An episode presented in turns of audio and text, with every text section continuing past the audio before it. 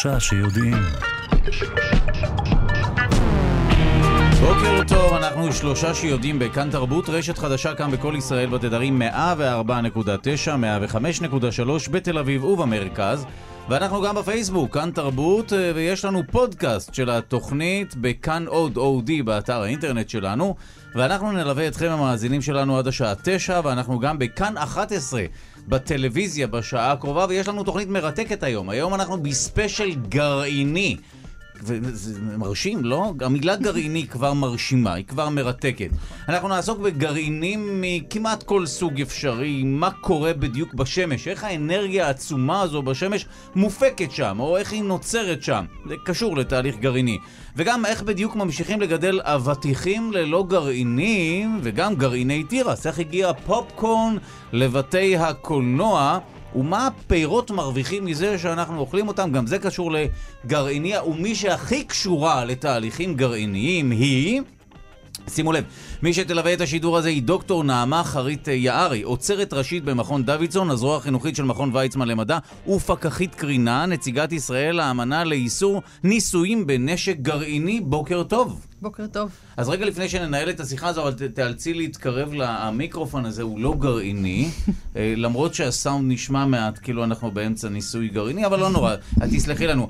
נספר שהעורך המיתולוגי שלנו הוא נתיב רובינזון, העורכים והמפיקים הם אבי שמאי וענת אורי, הטכנאי שלנו הוא נדב זילברשטיין, תודה רבה למאפרת דניאלה בן יאיר, תודה רבה ליגאל שפירא, ועכשיו אפשר לנהל שיחה שהיא לא ממש אה, שיחת חולין. קודם כל, את עוצרת ראשית במכון דוידזון, נכון? מה זה אומר עוצרת ראשית? אוצרת היא בעצם אותה דמות שלוקחת אה, במוזיאון אה, מוצגים ועוצרת אותם לכדי תערוכה. במוזיאון אמנותי בוחרים תמונות שהן מצוירות. אני אבל עוצרת מדעית, מה שאומר שאני קודם כל מדענית. אה, ו... מה, זה, ש... מה זה אומר אה, זהו, עוצרת? עוצרות של תערוכה מדעית זה בעצם לנסות להסביר ל...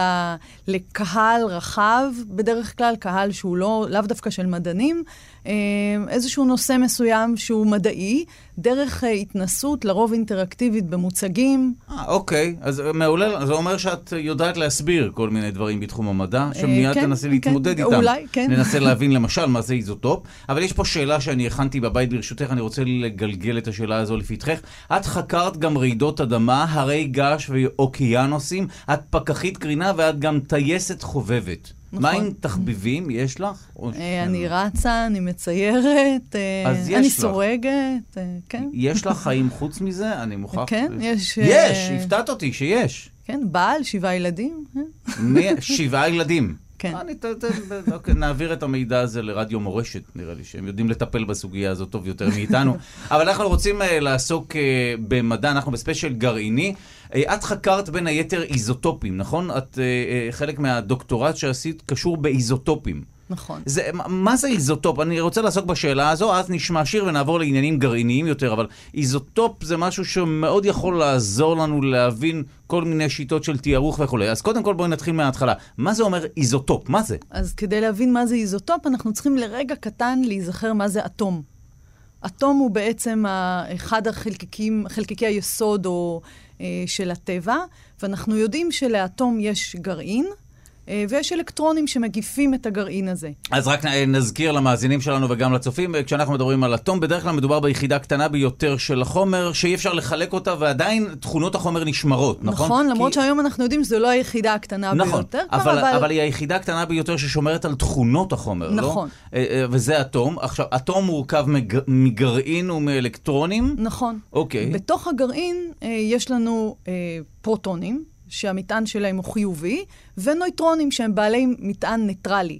שהם ביחד מרכיבים את הגרעין. הם ביחד מרכיבים את הגרעין. אוקיי. בעצם מספר הפרוטונים, הוא קובע את התכונות הכימיות של החומר, והוא גם נותן לחומר את השם שלו. כלומר, לכל המימנים יש פרוטון אחד בגרעין. וגם אלקטרון אחד, נכון? וגם אלקטרון אחד, אוקיי. כדי שהם יהיו מאוזנים, מאוזנים חשמלית. חשמלית, כן. בדיוק.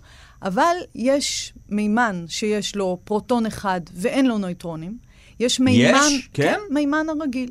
יש מימן אחד שיש לו פרוטון אחד ונויטרון אחד, ויש 아. אה. מימן גם שיש לו פרוטון אחד ושני נויטרונים. עכשיו, בגלל שהמשקל, המשקל של הפרוטונים והנויטרונים הוא, הוא כמעט כמעט זהה והוא יותר גבוה, אז הרי שיש הבדל בין המשקל של הגרעינים. המשקל הזה יוצר... זאת אומרת שיש כמה סוגים של מימנים מבלי נכון, שידענו בכלל. למימן אחד קוראים מימן, הוא המימן הרגיל, האטומרי, יש לנו דויטריום, שזה המים הכבדים, אגב, כשדויטריום נמצא בתרכובת עם חמצן, אז יש לנו מים כבדים, ויש לנו גם טריטיום, שזה מימן שיש לו שלושה נויטרונים, אה, שני נוטרונים. בגרעין... אה, עם... אוקיי, אני באמת, הייתי בטוח שזה כמספר הפרוטונים, אה, מספר כן. הנויטרונים, כן. אבל זה לא נכון כנראה. כל אחד מהם הוא איזוטופ. אוקיי. וההבדלים הקטנים האלה במסות, הם מספיקים כדי אה, לייצר ש... אה, איזשהו שינויים פיזיקליים, או להיות, אה, להשפיע על תהליכים פיזיקליים, ואנחנו מנצלים את זה לכל מיני דברים. אבל זה איזוטופ.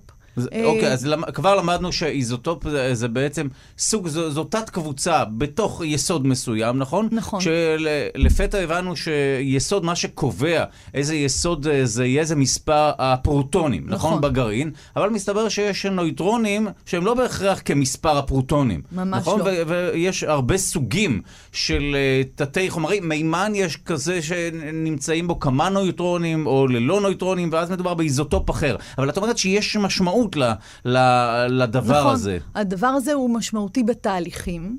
תהליכי דיפוזיה, ובעיקר, ת, תחשבו על זה כאילו, זאת אומרת, לא כאילו, יש הבדל במשקל, אה, הבדל מזערי במשקל של האטום, אבל הוא מספיק כדי להשפיע על כל מיני תהליכים. ומה נותן לי, מה נותנת לי הידיעה שמדובר במימן בעל משקל אחר? אז מה שזה נותן, למשל, זה שהנפיצות בטבע היא בדרך כלל עם העדפה לאיזוטופ מסוים. אז אנחנו יודעים כמה יש לנו מכל אחד. אוקיי. בוא נאמר שמצאנו אה, איזשהו חומר שהיחס הוא לא כמו היחס הרגיל בטבע, הוא משתנה. זה יכול ללמד אותנו על התהליכים שהביאו אה, לעניין הזה. שאת, תמיד כשמזכירים את המילה אה, איזוטופ, אז איכשהו מגיעים לתיארוך פחמני, או ה, היכולת אה, לתארך אה, משהו שמצאתי. זה, זה נכון? זה נכון. קשור? נכון. אז שם אנחנו משמשים, משתמשים למעשה, ופה נכנס עוד מושג שזה רדיואקטיביות. אז זהו, אז אנחנו... אז לזה נגיע. אה, בדיוק. אז נחכה עם הרדיואקטיביות. אז בעצם כבר אה, למדנו מדוקטור נעמה חרית אה, יערי, שיש אה, מה שנקרא... אה, איזוטופים. כשאיזוטופ זה בעצם סוג אחר של אותו יסוד, הוא, המסה שלו היא מעט אחרת, כי זה קשור במספר הנויטרונים שלו. המספר הנויטרונים הוא לא בהכרח אה, קבוע נכון. לכל אה, יסוד. אז הנה למדנו שיש לנו תת קבוצה בתוך היסודות. מיד נבין איך משתמשים בזה לתיארוך. ממש עוד מעט נדבר, אנחנו בספיישל גרעיני, אז נדבר על גרעינים מכל אה, סוג. ומלווה אותנו כאן אה, דוקטור נעמה חרית יערי, עוצרת ראשית במכון דוידסון, ושימו לב, פקחית קרינה, נציגת ישראל אה, לאמנה לאיסור ניסויים בנשק גרעיני. גם מיד נדבר על הדברים האלה שהם לא פחות מעניינים. הרי לא כל יום נכנס לפה אדם שהוא מפקח, מפקח קרינה. יש פה קרינה באולפן הזה? העולם שלנו הוא עולם של קרינה. אבל תודי שכאן יותר. זה, תאגיד זה בהערצה, אז הכל פה קרינה. עוד לא... אה, בכל מקום יש קרינה. עוד לא. עכשיו אנחנו נעבור לפן אחר של המילה גרעיני, גרעינים כמובן, אנחנו בספיישל גרעיני, אז אה, אתם יודעים מה, בואו נתחיל עם השאלה של דניאלה ברשותכם. הנה. היי דודו, זאת דניאלה, רציתי לשאול איך זה שיש אבטיח בלי גרעינים. אוקיי, זו השאלה של דניאלה, שהסכימה להקליט את השאלה ששלחתי אליה בתשע אה, בלילה, למרות שהיא הייתה אמורה כבר לישון. אה, לך יש ילדים, נכון? כן. אה, את מכירה את נושא האבטיח? כן. את, אתם אוכלים? אה, אוכלים אבטיח. נשמע שאת לא סגורה. אה, אני אוהבת לא? אבטיח. אתם אוהבים אבטיח, כן. אוקיי. אז אה, אכן הקיץ בפתח, בקרוב וכולנו נאכל פירות כמו אבטיחים, אבטיח, קוביות אבטיח עם גבינה בולגרית. השאלה של דניאלה היא באמת לאן נעלמו הגרעינים של האבטיח, ואם הם נעלמו, איך ממשיכים לגדל עוד אבטיחים, למרות שאין גרעינים של אבטיח, ושאלה חמורה מזו, איך זה שבפיצוציות ממשיכים למכור גרעינים של אבטיח? עם כל הפרטים על העניינים המסקרנים האלה, בוקר טוב לדוקטור רוני כהן מהיחידה לחקר גלויים ממכון וולקני, מרכז מחקר נווה יער. בוקר טוב. בוקר אור. אז, אז יש כאן שאלה של דניאלה. קודם כל, זה בעצם שלוש שאלות. לאן נעלמו הגרעינים של האבטיח? ואז נבין גם, או שלא נבין, אלא נשאל אה, שאלה חדשה, איך זה שהאבטיחים ממשיכים, לשמחתנו, להמשיך לגדול? זאת אומרת, הם ממשיכים לגדל אבטיחים. לאן נעלמו קודם כל הגרעינים של האבטיחים? הגרעינים של האבטיחים אה, לא נעלמו, יש כמה זנים. יש זנים שמגדלים אותם לאבטיח לפיצוח, היום מגדלים 100 אלף דונם בקיץ של אבטיח מזן מלאלי. הזן מלאלי הוא זן ותיק שפותח בכפר מלאל, שאנחנו מכירים אותו בתור כור מחצבתו של אריאל שרון. אוקיי. ואלה האבטיחים שאכלנו לפני 30 שנה והיינו יורקים את הגרעינים. רגע, אז יש אבטיחים שמגדלים במיוחד אה, בזכות העובדה שהם מלאים בגרעינים? זאת אומרת, כי אנחנו רוצים את הגרעינים? כן, זה גידול של אבטיחים שלא אוכלים את הגרעינים. בסוף העונה בא הטרקטור עם מדושה, שזאת מכונה שדשה את האבטיחים, אוספת אותם, זורקת את, את המיץ ואת הקליפות בשדה, ומייבשים את הגרעינים ומוכרים אותם לפיצוח. זאת אומרת, מגדלים גרעינים של אבטיח. זורקים את האבטיח ומשתמשים רק בגרעינים. בדיוק נמרץ. לעומת זאת, לעומת זאת, יש את האבטיחים שאנחנו אוכלים שהם חסרי גרעינים, ושאלת איך מייצרים אבטיחים, איפה הגרעינים של האבטיחים ללא גרעינים. ואז פה התשובה היא קצת מסובכת. האבטיחים האלה הם זני מכלוא. לאבטיחים האלה חברות הזרעים שומרות אה, קווי הורים שהם אה, קווי הורים שמשמשים כנקבה, וקווי הורים שמשמשים כזכר. רגע, אתה תהיה מוכן לה- להסביר לנו מה זה אומר? כי אנחנו האדיוטות מכירים אבטיח, אבל לא מכירים את המושגים האלה. יופי. אז מייצרים זרעים, אה, למשל, אבטיח מלאלי הוא זן בהאבקה חופשית. אתה יכול לקחת את הזרעים שלו, לזרוע ויצא לך אבטיח מלאלי. כל הפירות והירקות, סליחה, הירקות החדשים, עגבניות, פלפלים, מלונים, אבטיחים, הם זני מכלוא. שחברות הזרעים מייצרים אה, אה, זרעים שהם מכלואים של טיפוסים אה, משובחים, אבא ואימא, וכל אחד עם אה, תכונות שלו. יכול להיות, אפשר לקחת אה, אבא טוב, שיש לו אה, איכות טובה, ואימא בעלת עמידות למחלות, מחליאים אותם, ואז, ואז מקבלים צמח שהוא גם איכותי וגם עמיד למחלות. אוקיי. זאת דוגמה. עכשיו, באבטיח עשו פטנט, לקחו את האימא והכפילו לה את מספר הכרומוזומים, ככה שיש לה ארבעה סטים של כרומוזומים, לעומת שניים באבטיח רגיל. ואז מחליאים אבטיח אה, נקבה עם אבטיח זכר, ובחלוקת ההפחתה, זה קצת מסובך, בחלוקת ההפחתה של יצירת תאי המין נוצרים חצי ממספר הכרומוזומים, כלומר האמא תורמת שניים והאבא תורם אחד, כלומר שהאבטיח המכלוא, ההוא בלי גרעינים, יש לו שלושה סטים של כרומוזומים שמאפשרים לו לייצר אבטיח אה, טעים ותקין וללא גרעינים. למה הוא ללא גרעינים? כאשר הוא מנסה ליצור את תאי המין שלו אה, ולחלק את התאים שעם שלושה כרומוזומים לשניים, שלוש לא מתחלק לשניים, ולכן זה עקר. אפשר, אה, דוגמה שאחרים מכירים זה למשל אה, פרד, שזה החלאה של סוס וחמור. רגע, אני, אני מנסה להבין, אה, מי שלא ממש בקיא בכל השילובים האלה ונדהם מהעובדה, קודם כל שצריך גם זכר וגם נקבה, היינו בטוחים שזה, אתה יודע, דברים שגדלים להם איכשהו. ואתה אומר שבעצם אנחנו, אבטיח בלי גרעינים הוא בעצם סוג של משהו עקר? בדיוק נמרץ. אוקיי. כן, הוא עקר. הוא עקר כי יש אי התאמה של כרומוזומים בין ההורה. הזכרי להורה הנקבי. פש, אוקיי, ואגב, פיזית, איך זה שהתערבו גנטית, הוסיפו מספר כרומוזומי, והייתה את הטכנולוגיה הזו כבר לפני כמה שנים? כן, הטכנולוגיה הזאת, יש וואו. חומר שנקרא, יש חומר שנקרא קולחיצין, והחומר הזה הוא מפריע לחלוקת תאים תקינה, ואז חברות זרעים הלכו ויצרו, הכפילו כרומוזומים. דרך אגב, יש היום אה, ניסיונות אה, גדולים להכפיל אה, כרומוזומים בגידולים אחרים כדי להגביר את היבולים שלהם, לעשות צמח יותר חזק. וכן, יצרו קווי הורים.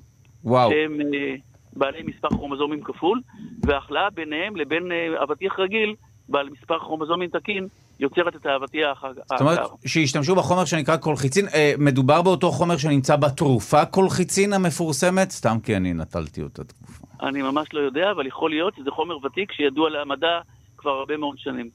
אוקיי, אז בעצם, אה, הנה למדנו שאבטיח בלי גרעינים הוא בעצם סוג של אבטיח עקר, ואתה אומר שכן אפשר אה, לגדל אבטיחים, אה, פשוט משתמשים בגרעינים מאוד מסוימים, נכון? לא מדובר בייחורים או ב...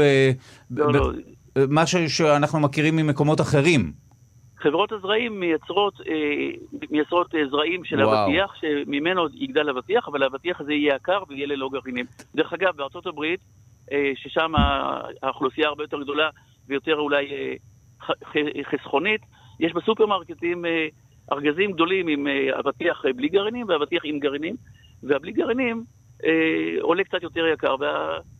והקונים מחליטים, מחליטים מה הם רוצים לקנות. וואו, אה, ויש הבדל בטעם אגב של אבטיח ללא גרעינים ואבטיח עם גרעינים? פה אתה נכנס לסיפור מאוד מאוד גדול ומסובך. אה, עניין הטעם באבטיח הוא, אה, הוא בעייתי, הוא, בוא נגיד ככה שיש הרבה מאוד זנים שמתאימים לכל מיני אזורים ולכל מיני עונות, ועניין האיכות באבטיח תלוי לא רק בזן, אלא גם בתנאי הסביבה. כמו, כמו שאנחנו מכירים, יש גנטיקה ויש תנאי סביבה, השקיה וחום וטמפרטורות יום וטמפרטורות לילה זה עסק לא פשוט, אבל בגדול האבטיח מלאלי למשל, הוא נחשב לאבטיח מאוד uh, מתוק, והאבטיחים ש... שמגדלים היום הם אבטיחים גם כן טעימים, ושוב, תלוי בתנאי הגידול ובכישרונו של החקלאי לגדל אותם. אוקיי, אה, שאלה אישית, קודם כל זה היה מרתק, אני מוכרח לומר שהשלכת פה פצצות, גלגלת לפתחנו פצצות, אני לחלוטין, את הכרת את המידע הזה? יושבת איתי כאן דוקטור נעמה חרית יערי, האם ידעת את הסיפור הזה מאחורי האבטיחים? גם סוג של הנדסה גנטית, גם מדובר באבטיחים שהם עקרים לגמרי, זה מטורף לגמרי, כל זה כדי... קצת ניחשתי, האמת, אבל כן? לא, לא, לא ידעתי את כל מה שזה. זה היה די מרתק. דוקטור אה, רוני כהן, אה, שאלה מעט אישית, באופן אישי אתה מעדיף אבטיח ללא גרעינים, או שאתה אולד סקול, כמו שמקובל לומר כאן בתוכנית? אין ברירה, כלומר צריכים לאכול אבטיחים בלי גרעינים, כי אין את האחרים. את המלאלי לא כל כך אוכלים. ואני אזרוק לך עוד פצצה, שאולי נדבר על זה פעם אחרת. רוב האבטיחים שגדלים בארץ אה, מורכבים על קנות של דלעת, כדי להימנע ממחלות אה, אה, מועברות בקרקע. רגע, מה, זה, מה זה אומר? כי זה, זה נשמע מעניין. מה זה אומר אה, שהאבטיחים האלה מורכבים על קנות של דלעת? במשתלות גדולות, דוגמת משתלת שורשים או משתלת חישטיל או אחרים, מגדלים דלאות לחוד ומגדלים אבטיחים לחוד, ויושבות אה, פועלות ומרכיבות אבטיח על קנה של דלעת בתור שתיל, והחקלאים מקבלים שתיל מורכב שהשורשים והגבעול התחתון הוא דלעת, והגבעול העליון והנוף הוא אבטיח. ומה המשמעות וגם... של זה? זאת אומרת, יותר קל לאבטיח לגדול כך? לאבטיח, כלומר היום יש אה, מגמה בעולם של הפחתה של שימוש בחומרי הדברה. לפני uh, 20 שנה uh, הוטלה פצצה על השוק החקלאי להפחית את השימוש במטיל ברומיד, שהיה uh, חומר מאוד יעיל אך מסוכן לסביבה, uh, לחיטוי, של, לחיטוי קרקעות ונגד מחלות מעוברות בקרקע, ואז לא הייתה ברירה לעולם, ולקחו uh, טכנולוגיה שהייתה ידועה מעצי פרי, והרכיבו, אה, מרכיבים היום אה, אבטיחים, רוב האבטיחים ש, שגדלים בארץ הם מורכבים על קנות של דלעת, וזה נושא מחקרי מרתק. וואו. וגם אה, משפיע על האיכות, ואנחנו עוסקים בו רבות. טוב, זה באמת היה מרתק, אני מוכרח לומר שלא ציפיתי אה, משיחה, שיחת חולין על אבטיחים, אה, להיות כל כך מעניינת. טוב, תודה רבה לך, דוקטור רוני אה, כהן מהיחידה לחקר דלויים ממכון וולקני, מרכז מחקר נווה יער. תודה רבה על השיחה הזו. בוקר טוב ותודה לכם. בוקר טוב, אה, מה את אומרת, דוקטור נעמה חרית יערה? מעתה כשנאכל אבטיחים? מרתק. ממש מרתק, נכון? אנחנו התחלנו לדבר על איזוטופים, בואי נדבר לרגע על רדיואקטיביות, אנחנו נבנה לאט לאט את ההבנה שלנו עד שנגיע לתיארוך פחמני. דיברנו על איזוטופים, הבנו שמדובר במספר אחר של נויטרונים, של אה, יסודות מסוימים. אה, מה זה בכלל רדיואקטיביות? אז רדיואקטיביות בעצם התגלתה... הם ירצו ודאי שתתקרבי למיקרופון. רדיואקטיביות התגלתה... או, מעולה. שעכשיו שומעים נהדר. מה זה? זה אופרה. רדיואקטיביות התגלתה לראשונה אה, ב-1896, זאת אומרת, זה קצת יותר מ-100 שנה בסך הכל. אז אפשר להסתכל על זה גם מהכיוון הזה. אה, על ידי אנרי בקרל. הוא שם אה, נייר צילום עטוף בנייר שחור במגירה, אבל הוא חקר מלחי אורניום. אז במגירה הזאת היו גם מלחי אורניום. ממש וכשהוא, מלחים, כן, אוקיי. מלחים שמכילים גם אורניום, וכשהוא חזר והוא הוציא את הנייר צילום, שאני מזכירה שהוא עטף אותו ודאג שהוא לא ייחשף, הוא גילה שהנייר הושח... הפילים הושחר, והוא למעשה נחשף לקרינה. לקר... אה, אה, תגידי, למה משתמשים תמיד באורניום? מה, מה כל כך מיוחד ביסוד הזה שהוא קשור לתהליכים גרעיניים? אז באמת רדיואקטיביות היא מצב שבו גרעין, שהוא מאוד כבד, הוא עמוס מאוד וכבד מאוד. בדיוק, הוא לא יציב. Mm. ובגלל שהוא לא יציב, יש, הוא עובר תהליך של אה, בעצם פליטה ספונטנית, או התפרקות ספונטנית זה נקרא, אה, מעצמו. והוא, ואנחנו, ההתפרקות... אבל מה מתפרק הספונ... בו? ממש הגרעין, והופך 아. להיות חומר אחר. אוקיי. ואנחנו מכנים את, ה, את מכלול התהליכים האלה ש, של, של הרצון של אותו גרעין להגיע למצב שהוא יציב יותר, רדיואקטיביות. זאת אומרת. רדיואקטיביות זה בעצם תהליך אה, טבעי אה, זה מה שנפלט ממנו כשהוא ש... מנסה להפוך ליסוד אחר, כי הוא עמוס מאוד. נכון, הוא, אנחנו אומרים שהוא רדיואקטיבי, הוא, כל, הוא מעורר, הוא לא יציב, הוא רוצה להיות יציב. כי הוא כבד מאוד, הוא הוא עמוס כבד. מאוד. זה קורה אוקיי. לגרעינים שהם כבדים מאוד. לכן משתמשים בחומר הזה, נכון, כן. לפצצות גרעיניות. נכון, גם בו ו- וגם בעוד אחד. אז, אז רדיואקטיביות זו בעצם אנרגיה שנפלטת כשיסוד הוא לא יציב, הוא עמוס, ואז הוא מנסה להתפרק. בין היתר, מה שנפלט זו קרינה רדיואקטיבית. נכון, ואם שמענו, אם אנחנו יודעים על, אה, שמענו את המונח הזה של שרשרת אה, התפרקות, או ש... כן. אז ב, למעשה כל חומר כזה כבד בטבע יתפרק ויתפרק דרך אה, אה, שרשרת ספציפית של יסודות שהם כולם אה, רדיואקטיביים. הוא עוב- זאת אומרת, ההתפרקות היא דרך היסודות, הוא הופך להיות הוא- יסוד אחד הוא הופך ואחר. אחד ואחר כך אחר, וואו. עד שהוא מגיע לעופרת יציבה. די, זאת אומרת, זה ממש אלכימיה, לא? יסוד זה- שבכלל, נכון, יסוד שהופך נכון, לאחר, נכון. זה משהו שהוא כמעט, פעם קראנו עליו בספרי נכון. מדע בדיוני. ובתהליך הזה מעורבת הרבה מאוד אנרגיה, זאת אומרת, נפלטים חלקיקים ונפלטת אה, כמות גדולה מאוד של אנרגיה. אה, חלקיקים אנרגטיים יותר, אנרגטיים פחות. אה, אנחנו כולנו מכירים קרינת אלפא, בטא, גמא, זה סוגי התפרקות שונים. אוקיי. אה, וגם שונים אחד מהשני באנרגיה שלהם, אבל בעיקרון, כשנשמע את המונח רדיואקטיביות, זה, תחשבו בסך הכל על אטום אה, מאוד כבד, שהוא מעורר, הוא לא יציב, והוא רוצה להיות אוקיי. יציב. עכשיו, לא כל קרינה היא רדיואקטיבית, נכון? קרינה שנפלטת לי מהטלפון הזה היא רדיואקטיבית? נכון, לא. לא. הקרינה שנפלטת אה, מהטלפון הזה היא קרינה, אבל היא בתחום אורכי גל אחר. אוקיי, זה אורך גל אחר, לא מזיק, אני נכון. פחות מזיק לפחות. יש לנו ספקטרום שלם של אורכי אוקיי. גל. אה, חלק ממנו בתחום הנראה, אנחנו מכירים את הקשת היפה הזאת של הצבעים שתמיד מראים, שיושבת לנו איפשהו אה, על הקשת הזאת של אורכי הגל. אה, הקרינה המעניינת גם כן נמצאת על הקשת הזו, וקרינת רדיו נמצאת על, הקשר הזו, על הקשת הזו, וקרינה אלקטרומגנטית. יש לנו ואיפה קרינה המון- רדיואקטיבית נמצאת והקרינה בסקאלה הזו? הרדיואקטיבית אה, מ- היא יותר אנרגטית, ואנחנו קוראים לה גם קרינה מייננת.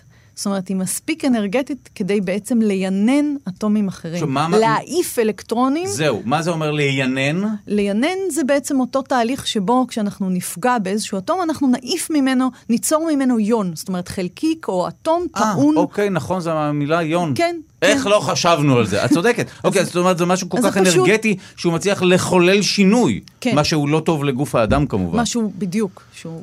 אנחנו התחלנו מהסבר על מה זה איזוטופ, עברנו למה זה קרינה אה, אלקטרומגנטית, בעצם קרינה, קרינה רדיואקטיבית. אם אני אדייק, לא קרינה אלקטרומגנטית, כי גם האור, האור שאנחנו רואים הוא סוג של קרינה אלקטרומגנטית, נכון? רדיואקטיבית. מיד נמשיך לדבר אה, על איך כל הדברים האלה מתחברים לכדי תיארוך פחמני דרך זמן מחצית חיים, אבל אנחנו בספיישל גרעיני כדי אה, לא לאבד את המאזינים ואת הצופים שלנו, שלא מאוד מתעניינים בתהליכים האלה. אנחנו גם פה ושם נשחיל עניינים אחרים שקשורים לגרעין, ואנחנו עדיין באווירת קיץ ועדיין באווירת פירות בקיץ. אנחנו אוכלים אה, פירות, את את אוכלת אה, פירות, את אוכלת, מקובל. כן. אה, תמיד עולה שאלה, אני חושב שלפחות עול- עולה שאלה, אנחנו בעצם מרוויחים מזה שאנחנו אוכלים פירות, כמובן כי מדובר במשהו מזין, בריא וכולי. השאלה מה הפרי מרוויח מזה שאנחנו אוכלים אותו, ואיך זה קשור לגרעין, כי אנחנו בספיישל גרעיני. מה יוצא לפרי מזה שאנחנו אוכלים אותו? אנחנו רוצים לומר אה, שלום לביולוגית ורד שפירא ממכון דוידסון, הזרוע החינוכית של מכון ויצמן למדע. בוקר טוב. בוקר טוב דודו, בוקר טוב נעמה. בוקר טוב. אז אה, הביולוגית ורד שפירא, אנחנו אוכלים פירות, האם אנחנו מרוויחים מזה כמובן? כי אנחנו מיסודנו אה, יצורים שאוהבים לאכול כל מיני דברים. כל עוד זה לא מורעל או מרעיל אותנו, אנחנו אוכלים. מה הפרי מרוויח מזה? אז, אז בוא נחשוב שנייה מה הפרי מרוויח מזה. זה, הסיפור הוא הולך המון המון זמן אחורה, והראשונים באמת שיוצאים אל היבשה, החיים מתחילים במים, הראשונים שיוצאים אל היבשה הם צמחים, הם עושים את זה לפני 475 מיליוני שנים. מי יוצא מהמים? מי הראשונים? הצמחים. צמחים. הצמחים הם ראשונים, כן, כי בהתחלה אין כאן כלום. אוקיי. והראשונים שעושים את זה, הראשונים שיוצאים אל היבשה הם צמחים, והם משנים את פני היבשה, והם משתלטים על היבשה, ובהתחלה הכל נורא נורא נחמד ונהדר, כי בעצם ההתמודדות שלהם היא עם הסביבה, והתחרות בינם לבין עצמם, אבל אין עדיין בעלי חיים ש, שישתמשו בהם, שיאכלו אותם, שיטרפו אותם. אה, 75 מיליוני שנים אחר כך, לפני 400 מיליון שנה, אה, מגיעים גם אה, בעלי חיים ויוצאים אל היבשה. הראשונים עושים את זה החרקים, ולאט לאט יש תהליך מאוד מאוד ארוך של התפתחות ואבולוציה, והשחקן החדש הזה שנכנס למשחק, שהוא בעלי החיים, הוא מצד אחד טורף, ומצד אחד משתמש בצמחים ומפעיל עליהם איזושהי עקה, איזושהי, אה, איזשהו לחץ טריפה שמאלץ אותם להשתפר ולהשתכלל כל הזמן. אוקיי. אבל מצד שני, ליצור הזה יש יכולות שלצמחים אין. הוא מסוגל לזוז, הוא מסוגל לראות, יש לו חושים, הוא מסוגל לתקשר אחד עם השני ועם הסביבה, ואפשר אולי להשתמש בו. ולכן היחסים האלה עם צמחים לבעלי חיים הם יחסים שהם מאוד מאוד מורכבים. כי בעלי חיים מאביקים את הצמחים, הם מעבירים את המטען הגנטי מצמח אחד למשנהו ויכולים לעשות האבקה שהיא ספציפית ופחות בזבזנית מהאבקת רוח. הם מסוגלים... זו, רגע, אז אה, קודם כל זו נקודה ראשונה. אה, בעלי החיים מסוגלים להיות חלק מתהליך ההפריה, נכון? של, של נכון. הצמחים. נכון, כי צמחים יש צמחים שממש תלויים בעובדה שבעל חיים זה או אחר פשוט יגרום להאבקה שלהם. נכון, תמיד מדברים על זה שאם הדבורים ייעלמו פתאום, שהן המאביקות החשובות ביותר בטבע, אז בעצם המון המון מינים של צמחים ייעלמו. כן, או אה, תמיד מדברים עליה כמי שגורמת לתאנה לגדול נכון. או להיווצר, אחרת לא, לא יהיו יותר תאנים. נכון. אוקיי. עכשיו, אמ, הצמחים האלה מצד אחד הם נורא נורא חשובים, מצד שני הם טורפים, ולכן האיזון הזה הוא צריך להיות, אה, השימוש הזה בבעלי חיים, הוא צריך להיות מאוד מאוזן. אז גרעינים, שהם גם שלב מתקדם יחסית, כי אנחנו מדברים על הופעה של פרחים ופירות רק לפני 130 מיליון, מיליון שנה, שזה ממש ממש לא מזמן. כבר היו דינוזאורים כשהופיעו פרחים ופירות. אוקיי. Okay. אמ, והזרע, התפקיד שלו הוא בעצם להעביר את המטען הגנטי של, של הצמח ולהעביר אותו הלאה אל הדור הבא. המטרה שלו, יש בזרע הזה חומרי תשמורת ששומרים על המטען הגנטי הזה שהוא יוכל גם לשרוד בתנאים קשים והרחק ממקורות מים. והפרי הזה שעוטף את, ה, את הזרע, הוא נועד למשוך בעלי חיים, לגרום להם אולי לאכול אותו, להעביר אותו קצת יותר רחוק זאת אומרת שהפרי הוא סוג של מניפולציה של הטבע, הפרי הוא מניפולציה של הטבע שנועדה לגרום לנו או לבעלי חיים באופן כללי לאכול את כל הדבר הזה כדי לשאת את הגרעינים, נכון? ואיכשהו נכון. להפריש אותם במקום אחר רחוק יותר.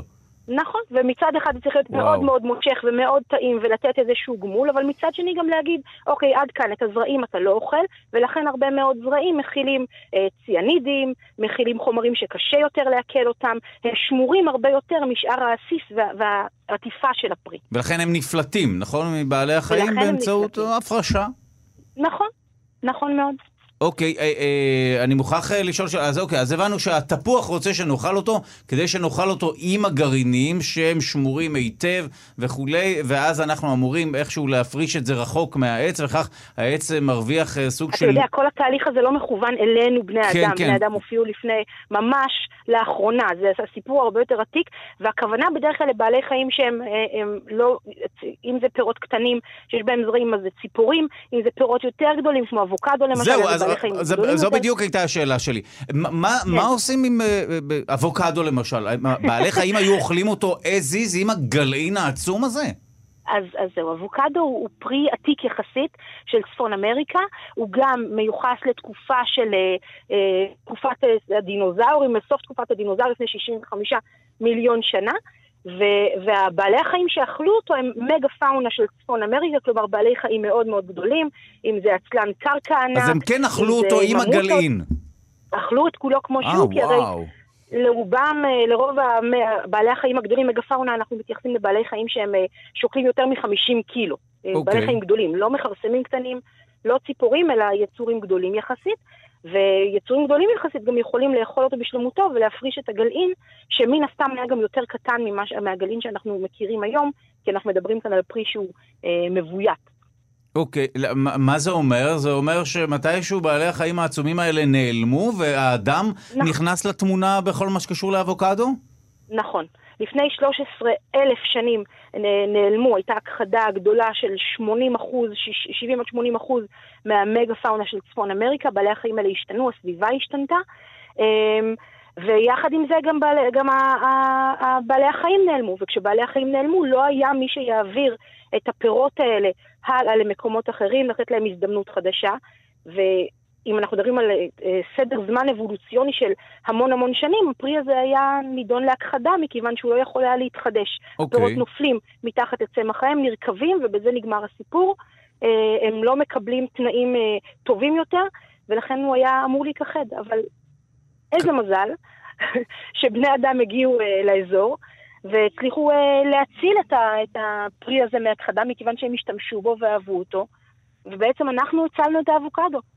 הנה אנחנו מתערבים בטבע לטובתנו, אבל מתערבים בטבע. טוב, זה, אז... לא, זה לא באמת התערבות, זה... כל צעד שאנחנו עושים בעולם הזה הוא סוג של התערבות בטבע, כן. אבל זו שאלה פילוסופית. אוקיי, אז זאת אומרת שבעלי החיים באופן כללי נהנים מהפרי הטעים, אבל כל זה... אה, אה, מדובר בעצ- בעצם במניפולציה של הטבע, לגרום לנו לאכול, לא מדובר לנו. ביחסי גומלין. נכון, יחסי גומלין, לא כן. לנו, אלא לבעלי החיים בעיקר, לאכול פרי as is כמו שהוא, ואז להפריש את הזרעים שלו, את הגרעינים שלו במקום רחוק, ככה פרי מרוויח הרחקה של ההזרעה שלו מהבסיס שלו, מבסיס האם שלו, ואפילו אה, אה, כל מיני פירות וירקות, למשל כמו אבוקדו למשל, אז היו בעלי חיים עצומים שאכלו אותו עם הגלעין. נכון. תשמעי, זה מ- מדהים, אבל ווין ווין, שנינו מרוויחים מזה, לא? גם אנחנו וגם יש-. נכון, יש צמחים שעד היום תלויים לחלוטין בבעלי חיים גדולים בכלל כדי להתפתח, כדי לנבוט, שהזרע חייב לעבור דרך איזשהו בעל חיים כדי שמצי העיכול יאפשרו את ההתחלה של תהליך הנביטה. אה, זה כבר ממש שלא- תלות מוחלטת, כן? באיזה מקרה. זה? למשל עצי הבאובב ובעלי חיים גדולים כמו פילים באפריקה. ש- ה- שמה, הזרע אה, של... כן. הזרע חייב לעבור דרך פיל, כדי שמיצי העיכול ית- יתחילו את הפירוק של הקליפה החיצונית וואו. ויאפשרו נביטה של, ה, של הצמח. מה גם שהערימת אה, אה, אה, קקי הזאת, שיוצאת יחד עם הזרע, היא מאפשרת איזשהו אה, אה, תנאים ראשונים טובים כזה. יותר עבור הצמח, מכיוון שמדובר בדשן. זאת אומרת שעצי הבאובב תלויים לגמרי בפילים. כן. וואו, אוקיי. טוב, זה היה מרתק, תודה רבה מעומק הלב לביולוגית ורד שפירא ממכון דוידסון, הזרוע החינוכית של מכון ויצמן למדע, תודה רבה על השיחה הזו. תודה לכם, ביי ביי. ואנחנו אה, נמשיך לדבר כאן עם דוקטור נעמה חרית יערי, אנחנו לאט לאט תופרים את ה, כל נושא התיארוך הפחמני. אנחנו רוצים לדבר על זמן מחצית חיים. מה זה אומר? זמן מחצית חיים אה, הוא למעשה איזשהו גודל, ככה, תהליך התפרקות רדיואקטיבי, אה, לא אמרתי עדיין, אז אני אגיד עכשיו, הוא תהליך סטטיסטי. אוקיי. כלומר, אטום מסוים, גם אם הוא מאוד כבד, אני לא יכולה להגיד שדווקא אטום ספציפי יתפרק, אלא אני יכולה להגיד שמבין אה, כך וכך אטומים, אה, חלק, אה, מ- חלק זה לא מהם בהכרח במאה יעברו אחוז ספונטנית. מהמקרים שלהם, כי אוקיי. התהליך אה, הוא, הוא לא דטרמיניסטי, הוא יותר סטטיסטי. אוקיי. ואז ב- למעשה אנחנו אה, משתמשים בגודל הזה של זמן מחצית חיים. כלומר, אני יודעת להגיד בוודאות, אחרי אה, כמה זמן יהיה לי מחצית מכמות האטומים, וחצי מהם כבר יעברו תהליך של דעיכה. וזה לא עניין סטטיסטי או שגם זה עניין סטטיסטי? למה זה דומה? אם נגיד יש לנו כוס של בירה, כן. או מיץ תפוזים, כדי שזה יהיה יותר חינוכי, ואני כל אה, דקה, אהבתי את זה שעידנת את הבירה, אוקיי. כל דקה שותה חצי כוס. אוקיי. בעצם אף פעם אני, קודם כל אף פעם אני לא אסיים את המיץ אה, שיש בכוס. נכון, זה, זה טריק פילוסופי נכון, כזה, אבל אוקיי. יש לי איזשהו גודל למדוד כמה אה, מיץ יש לי בכוס. זה אותו דבר, מאוד אה, דומה, אוקיי, נאמר, הבנתי, לזמן אוקיי. מחצית חיים. הזמן מחצית חיים הוא איזשהו גודל שמאפשר לי אה, לכמת כמה רדיואקטיביות עוד יש לי בדוגמה שלי. ואז אפשר להעריך כמה זמן חלף מאז שהחומר הזה התחיל להתפרק? או, עכשיו, הזמן מחצית חיים הזה הוא אופייני לאטום שבו מדובר. זאת אומרת, לכל חומר יש זמן Hmm. מחצית חיים שאופייני לו. אה, הרבה פעמים, למשל, ברדון אנחנו משתמשים בזה, כי זמן מחצית החיים שלו הוא קצת פחות מארבעה ימים. אז אוקיי. אם יש לי נגיד חדר, מרתף, שיש בו רדון, אותו גז שאנחנו מנסים להימנע כן. ממנו, כי הוא מזיק. ו- אבל אין, ואין שפיעה, נאמר, לאותו מרתף, או שיש לי דרך לאוורר את המרתף, אני יכולה להגיד, אם זאת הכמות שיש לי עכשיו, עוד אה, שבוע כבר בטוח להיכנס. למה? כי אני יודעת שעוד ארבעה ימים יהיה לי חצי מכמות הרדון, וארבעה ימים אחרי זה יהיה לי חצי מזה וחצי מזה, ובסוף אני אגיע, אף פעם אני לא אגיע לאפס, אבל אני אגיע למעט מאוד רדון בחלל הזה. אה, זה, בעצ... זה ממש אה, העיקרון בשלמותו של זמן מחצית חיים. אוקיי, אנחנו מיד נדבר גם על uh, תיארוך uh, פחמני, מה שעוזר לנו הרבה פעמים להעריך בין, בין כמה גיל. זמן, בדיוק, גיל של כל מיני פריטים ארכיאולוגיים שאנחנו מוצאים, ואנחנו רוצים לדבר, שימי לב, על ז'ול ורן. שבוע הספר ממשיך למשוך עשרות אלפי אנשים. אנחנו רוצים לעסוק בספר שקשור לגרעין. נתחיל מהיוצר, ז'ול ורן, סופר צרפתי שפעל במאה ה-19, 19. הוא נחשב לחלוץ אה, סוגת המדע הבדיוני בספרות. הוא כתב את הספר 20 אלף מיל מתחת למים. באותו ספר מופיעה צוללת אה, אה, בדיונית כמובן, ששמה נאוטילוס. על שם הצוללת הזו, וגם על שם הרכיכה, נאוטילוס, קראו לה צוללת הגרעינית הראשונה האמיתית בעולם, צוללת אמריקאית שהושקה ב-54. אה, למי שהקשיב לי, אני קצת ממהר כי אנחנו פה קצרים בזמן, אבל אנחנו רוצים לדבר על הספר של ז'ול ורן, 20 אלף מיל מתחת למים ועל הצוללת נאוטילוס הבדיונית שמופיעה שם. בוקר טוב לנועה מנהיים, בעלת טור ב"הארץ" וראש מחלקת ספרות עברית בהוצאת כנרת זמורה דביר. שלום לך. בוקר אור. וואו, דיברתי מהר, לא, אני לא יודע מה אמרתי. אז קחי... אתה מחדיר בי הרבה מרץ על הבוקר, זה מצוין. קחי את זה מכאן. אה, ז'ול ורן, אנחנו לא מכירים, אנחנו מכירים, את יודעת, טלוויזיה, סופרנוס, חדשות, האח הגדול. מי הוא ז'ול ורן? מה הוא רוצה? מה הוא רוצה. אה, ז'ול ורן אה, רוצה לקחת אותנו איתו להרפתקאות, הוא רוצה להקסים אותנו והוא רוצה לעניין אותנו במדע. אה, והוא מתקיים, הוא כותב, הוא עובד בתקופה שהיא נמצאת באמת בתווך בין הדברים הכי פנטסטיים שאפשר להעלות על הדעת, זאת אומרת, חשבו רג, עד רגע לפני שהוא עלה על הזירה, אה, חשבו שיש באמת מפלצות ימיות ענקיות אה, באוקיינוסים, אה, ואפשר לנוע לתוך כדור הארץ כי כדור הארץ חלול, ורגע אחריו כבר ידענו שכל הדברים האלה אה, לא נכונים, והוא ממש אה, נמצא באמצע. אז אה, מצד אחד יש לנו בספר הזה למשל צוללת גרעינית, אה, היא לא בדיוק גרעינית, זו פעולה אה, כימית יותר שמפעילה אותה, אבל יש שם צוללת שמונעת בכוח החשמל. זה, אז הוא דיבר דיבר על דברים בדיוניים, גם, הוא באמת גם אה, ניבא את העתיד, אבל בספר הזה, 20 אלף מיל מתחת למים, הוא מדבר על צוללת שהיא כביכול, שיש היגיון פנימי בזה, לא מדובר במשהו, זאת אומרת, זה כן בדיוני, כי הסיפור לא, הזה לא, לא, לא קרה, לא. אבל זה לא משהו מופרך, או לא, על-טבעי. לא. לא, הוא היה מאוד מאוד מעודכן בהתפתחויות המדעיות של התקופה שלו, והנבואות שלו, כמו שאתה מתאר אותן, הן בעצם אה, הסקת מסקנות, אקסטרפולציה מהמדע של תקופתו. בגלל זה לפעמים הוא טועה, אבל אה, הוא כן מנסה לבסס את הדברים שהוא כותב על יסודות מדעיים מאוד מוצקים. והקישור לגרעין הוא, אני חושבת, באיזשהו אופן בגלל השם, המוטו של הצוללת, כן. אה, הוא מובילין מובילייז, זאת אומרת, זה אה, תנועה בתוך תנועה, שזה אה, משהו ש...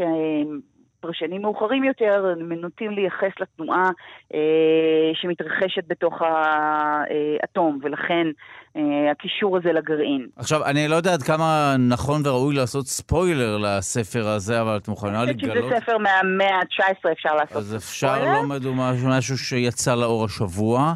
אז אפשר לדבר על הצוללת הזו, מה מהותה, מה רצה מי שהניע את אה, הצוללת הזו? אז בעצם את הצוללת הזאת היא מנהל ומפקד עליה טרוריסט. אוקיי. Okay. קפטן נימו הוא לוחם חופש מסתורי, הוא מממן כל מיני ארגונים שלוחמים למען חירותם בכל מיני אה, פינות על פני הגלובוס. הוא אוסף את המלאכים האלה לספינתו, אבל למעשה כולא אותם שם. אז זאת אומרת, הם אסירים אה, שלו בעצם בצוללת. הם אסירים שלו, נכון. הם מנסים לברוח כמה פעמים והוא לא, לא מאפשר להם. אה, שמה הוא רוצה, מה המטרה שלו? אוקיי, הוא יצר את ה... המטרה שלו זה להפיל את הרודנות, הוא לוחם בבריטים. מגלים במהלך הספר שהוא בעצם נסיך הודי שמשפחתו נטבחה על ידי הבריטים. עכשיו במקור אגב, נינו אמור היה להיות אה, אציל פולני, אה, והעם שאיתו הייתה לו אה, יריבות היה העם הרוסי. אבל העורך של ז'ול ורן אה, מאוד התנגד לזה, מכיוון שהוא רצה שהספר ימכור הרבה מאוד מהדורות ברוסיה, והוא חשב שפוטין, אה, סליחה, השלטון הרוסי באותה תקופה, אה, לא, אה, זה לא ימצא חן בעיניו, אה, ולכן הוא הפך להיות אה, לנסיך הודי, שהכינוי שלו, נימו, אה, הוא אה, בעצם אה, שום איש. זאת אומרת, השם האמיתי שלו אה, נודע לנו רק בשלב מאוחר יותר. אוקיי, okay, טוב, אז זה, זה מה שתיארת עכשיו, זה גם תהליך מרתק, שעוברים לא, שעוברות לא מעט יצירות בלעשות אדפטציה או לשנות את הרעים לפי מה שנכון לעשות שיווקית. הרבה נכון. פעמים בהוליווד למשל הופכים את הרעים לנאצים שהם רעים אולטימטיביים. לא, לא אכפת כן, לנו כל כך שנאצים לא יקנו את הספר ולא יראו נכון, את הסרט. נכון. אוקיי, זה היה מרתק, אני מודה לך מעומק הלב, נועה מנהיים, בעלת טור בהארץ וראש מחלקת ספרות עברית בהוצאת כנרת זמורה אה, דביר. תודה רבה על השיחה הזו. בוקר טוב. מי שמלווה את השידור הזה היא דוקטור נעמה חרית יער, היא עוצרת ראשית במכון דוידסון, אה, הזרוע החינוכית של מכון ויצמן למדע ופקחית קרינה, נציגת ישראל לאמנה לאיסור ניסויים בנשק גרעיני. נספר לכם מי עמל על השידור הזה, ואז נדבר עם דוקטור נעמה חרית יערי. העורך המיתולוגי שלנו הוא נתיב רובינזון. האורחים והמפיקים הם אבי שמאי וענת אורי. תודה רבה לטכנאים נדב זילברשטיין ומיכאל אולשוונג. תודה רבה גם למאפרת דניאל בן יאיר, ותודה ליגאל שפירא שסייע לנו בסידור הליינאפ, ובעצם הוא האב הרוחני של התוכנית הזו, הוא המנטור שלנו, הוא אחראי על הכל. אנחנו התחלנו לדבר עם דוקטור נעמה חרית יערי בשעה האחרונה, השעה הקודמת. דיברנו על מהו איזוטופ, למעשה לראשונה בחיי הבנתי סוף סוף מה זה אומר איזוטופ. דיברנו על אה, זמן מחצית חיים. של התפרקות של חומרים שהם בעצם גם פולטים קרינה רדיואקטיבית, נכון? אנחנו מדברים על קרינה נכון, רדיואקטיבית, ודיברנו נכון. על קרינה רדיואקטיבית. אז בואי נסגור את השיחה הזו ולדבר על תיארוך פחמני, זה יותר רלוונטי אולי לאנשים שאמורים לתארך כל מיני דברים. נכון, נכון. אז כשמדברים על תיארוך, או המון אנשים משתמשים בפחמן 14, זאת אומרת, אומרים פחמן 14. אז קודם כל, כבר דיברנו בהתחלה מה זה איזוטופ. אוקיי. אז מה זה פחמן 14? אנחנו יודעים בעצם אה, שלפחמן יש כמה איזוטופים כבר. פחמן עקרונית, בתוך הגרעין שלו יש לו שישה פרוטונים. מה okay. זה אומר אוקיי. שהוא פחמן 14? זה אומר שלפחמן הספציפי הזה יש שמונה נויטרונים. והנה אנחנו מגיעים למספר אטומי של 14. זאת אומרת, שישה פרוטונים עושה את הפחמן-פחמן. לכל פחמן בטבע, בתוך הגרעין שלו, יש שישה פרוטונים. זו ההגדרה בעצם של פחמן, נכון? נכון, okay. אבל אוקיי. יש פחמן 12, שמה זה אומר? שהוא מה, הנפוץ מה, ביותר בטבע. מה זה אומר 12? מה 12? שיש לו שישה פרוטונים ושישה נויטרונים בגרעין. Mm, אוקיי. ויש לנו פחמן 13, ויש לנו פחמן 14. שמה, מה מיוחד... מה זה אומר פחמן 14? בדיוק. מה מיוחד בפחמן 14? הפחמן 14 הוא רדיואקטיבי, הוא לא יציב. רגע, אבל ה-14, המספר הזה הוא מה? מספר שישה ה... שישה פרוטונים ושמונה נויטרונים, 아, אה, שזה מספר אוקיי, החלקיקים הבנתי, שיש זה, לו בגרעין. זה מספר שמשלים את הנויטרונים, ככה אנחנו כן, יודעים כמה נויטרונים, כן. הבנתי, אז אוקיי. אנחנו זורקים פחמן 14, פחמן 14, זה נכון. בעצם כינוי לאיזוטופ של פחמן שהוא לא יציב. אוקיי. מה זה עוזר לנו? אז עכשיו כבר אנחנו יודעים מה זה עוזר לנו שהוא לא יציב, זה כן עוזר לנו, כי בעצם יש לנו פה סוג של שעון. לפחמן 14... מתפרק לאט לאט ובקצב אחיד יחסית. לפי זמן מחצית חיים אמרנו okay. אוקיי. שאופייני לא, אופייני okay. אוקיי. רק לפחמן 14, מייחד אותו, וככה אם אנחנו מסתכלים, זה משמש לתיארוך שהוא בקוונט של זמן, זאת אומרת במשך זמן, שהוא אופייני לזמן מחצית החיים שלו. אוקיי. Okay. ואנחנו אומרים שפחמן 14, אנחנו משתמשים בו לתארך, למשל, אה, ממצאים ארכיאולוגיים. אז זהו, אז איך עושים את זה? אז למה... אה, אה, בהכרח בממצאים ארכיאולוגיים יש את הפחמן אה, הספציפי הזה, מהסוג הזה? נכון. פחמן 14? אז קודם כל, פחמן 14, ברגע שהוא נמצא בטבע, אז הוא נמצא לנו גם באותו... גם שם. בדיוק, באותו אוקיי. חפץ או באותו פריט שאנחנו רוצים לתארך. עכשיו, אתה זוכר מהשעה הקודמת את הדימוי שלי של כוס אמיץ תפוזים, כן, חס וחלילה לא הבירה, כן? דוגמה ברורה. שיורדת בכמות. כן. אז בעצם יש לנו פה שעון, נכון? כי אם כל דקה אנחנו שותים שותים חצי, אז בכל רגע נתון, ואני יודעת שהכוס הייתה מלאה, אז אני יודעת כמה דקות עברו מרגע שהתחלתי לשתות את הכוס. וכך אני בעצם יכול ו... לדעת ממתי ממצא ארכיאולוגי וזה, קיים. בדיוק, מתי... וזה בדיוק העיקרון וואו. של פחמן 14. עכשיו, לפחמן יש אה, שלושה איזוטופים, אמרתי, 12, 13 ו-14.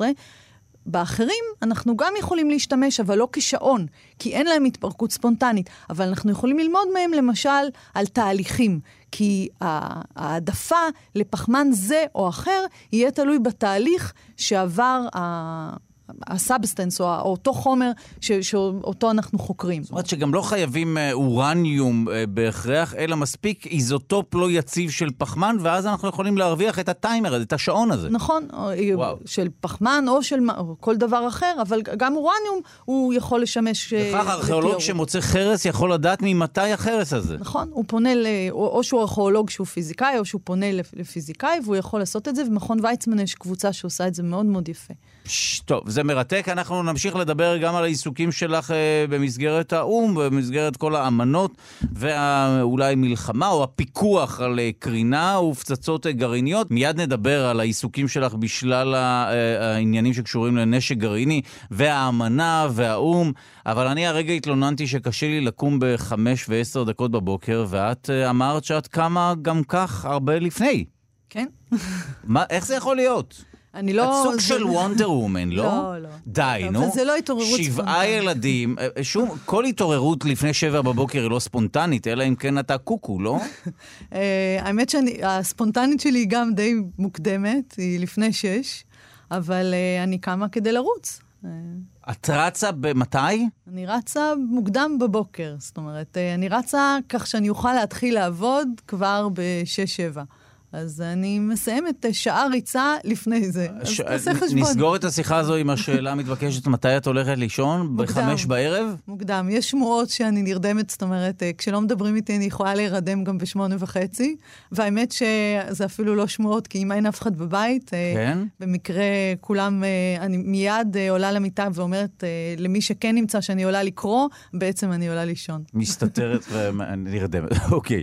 טוב, אנחנו אה, בספיישל גרעיני, אה, ואנחנו מדברים אה, על אה, עניין שכבר עסקנו בו בעבר. סוכנות החלל האמריקאית אה, נאס"א תשלח ממש בקרוב גשושית שתתקרב מאוד לשמש.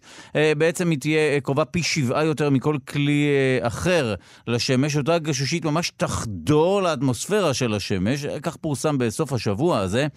המבצע הזה יצא לדרך באוגוסט 2018. המטרה היא כמובן לאסוף מידע חדש על הכוכב, על השמש, כולל השפעות אפשריות על כדור הארץ. אנחנו רוצים להבין, במסגרת הספיישל הגרעיני שלנו, מה בדיוק קורה בשמש, איך האנרגיה העצומה הזו מופקת שם או נוצרת שם. אנחנו uh, שמחים לומר בוקר טוב לפרופסור אבישי גל ים מהמחלקה לפיזיקה של חלקיקים ואסטרופיזיקה במכון ויצמן. בוקר טוב. בוקר טוב, בוקר טוב. אז uh, אני נמצא כאן באולפן עם דוקטור נעמה חריט יערי, ושנינו רוצים להבין איך הקסם הזה קורה בשמש. איך זה שהשמש ממשיכה לפלוט לשמחתנו את אותה אנרגיה שאנחנו זקוקים לה בכמות זו או אחרת. בוקר טוב גם לנעמה. בוקר אמ, טוב. אה, ובכן, במרכז השמש מתרחש אה, תהליך שנקרא מיזוג גרעיני או היתוך גרעיני. זה תהליך שבו אטומים קלים, במקרה הזה של השמש אטומים של מימן, מתמזגים אה, ליצור גרעינים יותר כבדים, גרעינים של הליום. אמ, מכמה גרעינים קטנים נוצר גרעין גדול יותר. רגע, אז אתה כבר, כבר אמרת פה, אתה, פשוט האינטונציה היא של שיחת חולין, אבל אתה אומר פה דברים אה, מרתקים ומדהימים. למי שלא יודע, כפי שאמר הרגע פרופסור אבישי גל ים, בעצם בשמש אה, מתרחש לו אה, תהליך של, אה, זה לא ביקוע גרעיני, אלא ההפך, נכון? נכון, בדיוק הפוך, מיזוג או היתוך מ- גרעיני. כן, היתוך גרעיני. אנחנו מדברים על, אה, על מימנים שהופכים ל, להליום. מימן שהוא היסוד הקטן ביותר או הדל ביותר מבחינת פרוטונים, מתמזג למימן אחר והופך להיות הליום, ממש שינוי של חומר. חומר הופך לחומר אחר, היתוך גרעיני. נכון מאוד. אה, בשמש ובכוכבים אחרים בעצם נוצרים יסודות חדשים, נוצרים סוגים חדשים של יסודות, וכל היסודות שמקיפים אותנו עכשיו נוצרו בעבר, כל היסודות הכבדים שהם לא מימן והליום, נוצרו בעבר בליבות של כוכבים כמו השמש. שזה עוד משהו שאם המאזינים לא הבינו שמדובר בו בפצצה, אמנם לא גרעינית, אבל פצצה משמעותית, שאנחנו למדים כאן. אתה אומר שהיסודות המורכבים שמקיפים את כולנו, גם כאן בכדור הארץ, אם לא מדובר במימן או הליום, זה משהו שעבר דרך פילטר של כוכב. זאת אומרת, זה קרה באיזשהו כוכב, בתהליך. של אה, היתוך גרעיני, זה תהליך אה, קוסמי אה, שקרה בשמיים. נכון, נכון מאוד. זאת אומרת, האטומים שמרכיבים, כולל אותי ואותך ואת נעמה, אה, הפחמן והחמצן וכל היסודות הכבדים יותר, היו בעבר, האטומים האלה המסוימים שנמצאים בגוף שלנו, היו בעבר, אנחנו יכולים לומר את זה בוודאות, בתוך כוכב. בתוך כוכב, אז אנחנו עשויים מהחומר שממנו עשויים כוכבים, ולא רק כי אנחנו ב ego trip מטורף פה בתוכנית הזו. נכון בדיוק. אוקיי, טוב, זה מדהים אה, מה שאמרת. אז בעצם בשמש מתרחש תהליך של היתוך גרעיני, הפיכה של מימן להליום. אה, אה, אז מדוע נפלטת קרינה או אנרגיה כל כך עצומה? זה מה שקורה בתהליך הזה? נכון, אז כאשר ממזגים או מתיכים ביחד מספר אטומי מימן או גרעינים של אטומי מימן ונוצר גרעין של הליום, המסה הכוללת של הגרעין שנוצר קצת קטנה יותר מהמסה של החלקיקים שמהם הרכיבו אותו. אפשר לומר שהשלם הזה הוא קטן מסך חלקיו. אוקיי. זה אומר שנשאר טיפה עודף, והעודף הזה משתחרר כאנרגיה. זאת אומרת, יש שקילות בין מסה לאנרגיה, זו המשוואה המפורסמת של איינשטיין, E שווה MC בריבוע, וזה אומר שאם יש לי קצת מסה, היא מומרת במקרה הזה לאנרגיה, קצת מסה מומרת להרבה אנרגיה, אז um, בכל תהליך כזה של מיזוג של כמה גרעינים משתחררת לי אנרגיה, כיוון שהתהליך הזה קורה כל הזמן. ובכמויות מאוד גדולות במרכז השמש, משתחררת הרבה מאוד אנרגיה במרכז השמש, הטמפרטורה שם היא מאוד גבוהה, היא למעלה מעשרה מיליון מעלות, והאנרגיה הזאת משתחררת, עוברת דרך הגוף של השמש, החומר שממנו היא עשויה, ומשתחררת מפני השטח שלה כקרינה מאוד חמה שממנה אנחנו נהנים. אוקיי, האם התהליך הזה ימשיך אה, בהכרח אה, להתרחש לו שם, או שזה עשוי להיעצר מתישהו? האם המימנים האלה לא עשויים להסתיים? נכון, אתה צודק. אה, בהחלט זה עשוי להסתיים, אז אה, אפשר לחשוב על זה כעל מין דלק. נכון, יש לנו פה תהליך, יש לנו חומר דלק, שזה המימן, ואנחנו מפיקים ממנו אנרגיה. אז אתה יכול להגיד, אוקיי, מתי יסתיים הדלק הזה? אנחנו יכולים לחשב את זה בקירוב, והזמן הוא בערך עוד חמישה מיליארד שנה. אה, זאת אומרת, הנה, זה טוב, כי בדרך כלל את השעה, הראש... השעה הראשונה שלנו יותר מכוונת לילדים שמאזינים לנו בדרך כלל בבית הספר, וזו השעה שהיא יותר לי מבוגרים, ועכשיו אנחנו יכולים לדבר על אפוקליפסה. זאת אומרת, מתישהו השמש הזו כבר לא תאיר. זהו, השמש תסיים את תפקידה. ואולי תקרוס לתוך עצמה, אני לא יודע עד כמה היא גדולה, או שהיא תתנפח, את אומרת, אה, דוקטור אה, נעמה חריט יערי, כן? בשלב ראשון. בשלב נכון. ראשון, אבל מה שאנחנו כן למדים כאן מפרופסור אבישי גלים, שמתישהו הדלק המימני שקיים בשמש יסתיים, ובעוד מתי אתה מעריך שזה יקרה, כדי לדעת אם לרכוש דירה להשקעה או שהכל אבוד? כן, אז בעוד כחמישה מיליארד שנה אתה וגם אני וכל צאצאינו נצטרך לעבור לאזור אחר. למעשה קצת קודם, כיוון שכמו שנעמה אמרה, השמש לפני שיתכלה לחלוטין הדלק, תתנפח מאוד, היא תהפוך לכוכב שאנחנו קוראים לו ענק אדום, Mm. והיא תהיה כל כך גדולה שכדור הארץ בעצם יסתובב בתוך האטמוספירה של השמש, וזה אומר שכדור הארץ יהפוך בלתי ראוי למגורים באופן טרמינלי. אמ, וזה אומר שיש לנו כחמישה מיליארד שנה לפתח. חמישה מיליארדי. שנים יש לנו כדי למצוא מקום אחר. נכון, נכון. וגם דרך להגיע לשם, שזה אולי קצת יותר מסובך מלמצוא את המקום. זו התראה לפני פינוי, אני מרגיש כאילו מישהו רוצה לפנות אותי מכאן. כן, כן, כן. אוקיי, אז בואו נעשה סיכום של השיחה המרתקת הזו. קודם כל למדנו שהשמש לא סתם מאירה כי כיף לה, ולא מדובר במשהו שהוא בעצם כמו בציורים בדרך כלל של הילדים של שמש, וקווים כאלה. הקווים האלה, או האנרגיה העצומה, היא תוצר לוואי של תהליך שנקרא היתוך גרעיני. הפיכה של יסוד אחד ליסוד אחר. כן, כן, זה קורה, זה לא מדובר באלכימיה. המימן, שהוא היסוד הפשוט ביותר, הופך להליום, ובמהלך ההיתוך הגרעיני הזה, הפיכת המימן ל- להליום, נפלטת אנרגיה, אנרגיה מסוימת, אה, מה שהופך גם את ההליום לקצת פחות כבד, נכון? מההיתוך של המימן, זו הערת אגב שאפשר גם להתעלם ממנה, ובכל מקרה נפלטת אנרגיה עצומה, אבל מתישהו האנרגיה הזו תיעצר, כל התהליך הזה ייעצר, מדובר בחמישה מיליארדי שנים, ואז נאלץ למצוא שמש אחרת, או כוכב אחר. אמת, נכון. יש. לנו אה, בעתיד עסקת נדל"ן. הלחצת אותנו, אבל אה, אוקיי, אולי מדובר בעונש קולקטיבי, אבל זה עוד הרבה זמן, יש לנו הרבה זמן לחשוב על זה, לא? כן, יודע. כן. אוקיי, אני משער. תודה רבה מעומק הלב, לי פרופסור אבישי גליה מהמחלקה לפיזיקה של חלקיקים ואסטרופיזיקה במכון ויצמן, תודה רבה. בשמחה ובהצלחה. תודה רבה, ואנחנו uh, ממשיכים לדבר כאן עם uh, דוקטור נעמה חריט יערי, שהגיעה לכאן בין היתר תחת הטייטל שלה כפקחית קרינה ונציגת ישראל האמנה לאיסור ניסויים בנשק גרעיני. מה זה אומר פקחית קרינה? ואת מייצגת גם את ישראל. את נציגת מדינת ישראל בעצם. אני קודם כל ישראלית, ואחר כך... ואחר כך בוגדת בישראל. לא, סתם. לא, לא, לא, אה. כמובן שלא. ו- כמובן כן. שלא. אבל מה זה אומר שאת פועלת מטעם ישראל במסגרת אמנה לאיסור אה, ניסויים בנשק גרעיני? את... אה, אני קודם כל שייכת כבר, זאת אומרת, שייכת כמעט 15 שנה לאמנה לאיסור ניסויים בנשק גרעיני. שמהי אותה אמנה? אותה אמנה אה, אוסרת על ניסויים בנשק ב, מתחת לפני הקרקע, גם בים וגם באטמוספירה, זאת אומרת, בכל מקום על פני כדור הארץ, אסור לבצע ניסויים בנשק גרעיני. מתוך אה, אה, מטרה שלא יהיה לנו פיתוח של נשק כזה. אוקיי, נשק אבל גרעיני זאת אנחנו שאמרנו שומעים כל- כבר מדי פעם. שהוא, כן. כן. כן, נשק להשמדה המונית, ואנחנו מתנגדים לשימוש בנשק כזה. אוקיי. אה, האמנה הזאת, בשונה מאמנות אחרות, היא אמנה שבעצם מי שאחראי על היישום שלה הם מדענים.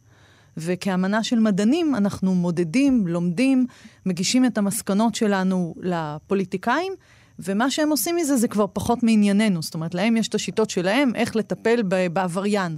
באותו... אבל המדינות, המדינות צריכות להיות חלק מהאמנה, נכון? נכון. המדינה צריכה ה... להסכים נכון, להיות חלק מזה. אז האמנה הזאת אה, היא אמנה שאיננה מבצעית. אני רוצה להדגיש שכרגע היא עדיין איננה מבצעית. היא אמנה שחתמו עליה אה, אה, הרבה מאוד ממדינות העולם, אה, אה, 183 אה, אה, מדינות חתומות על האמנה, אה, אבל באו"ם יש תהליך שנקרא אשרור.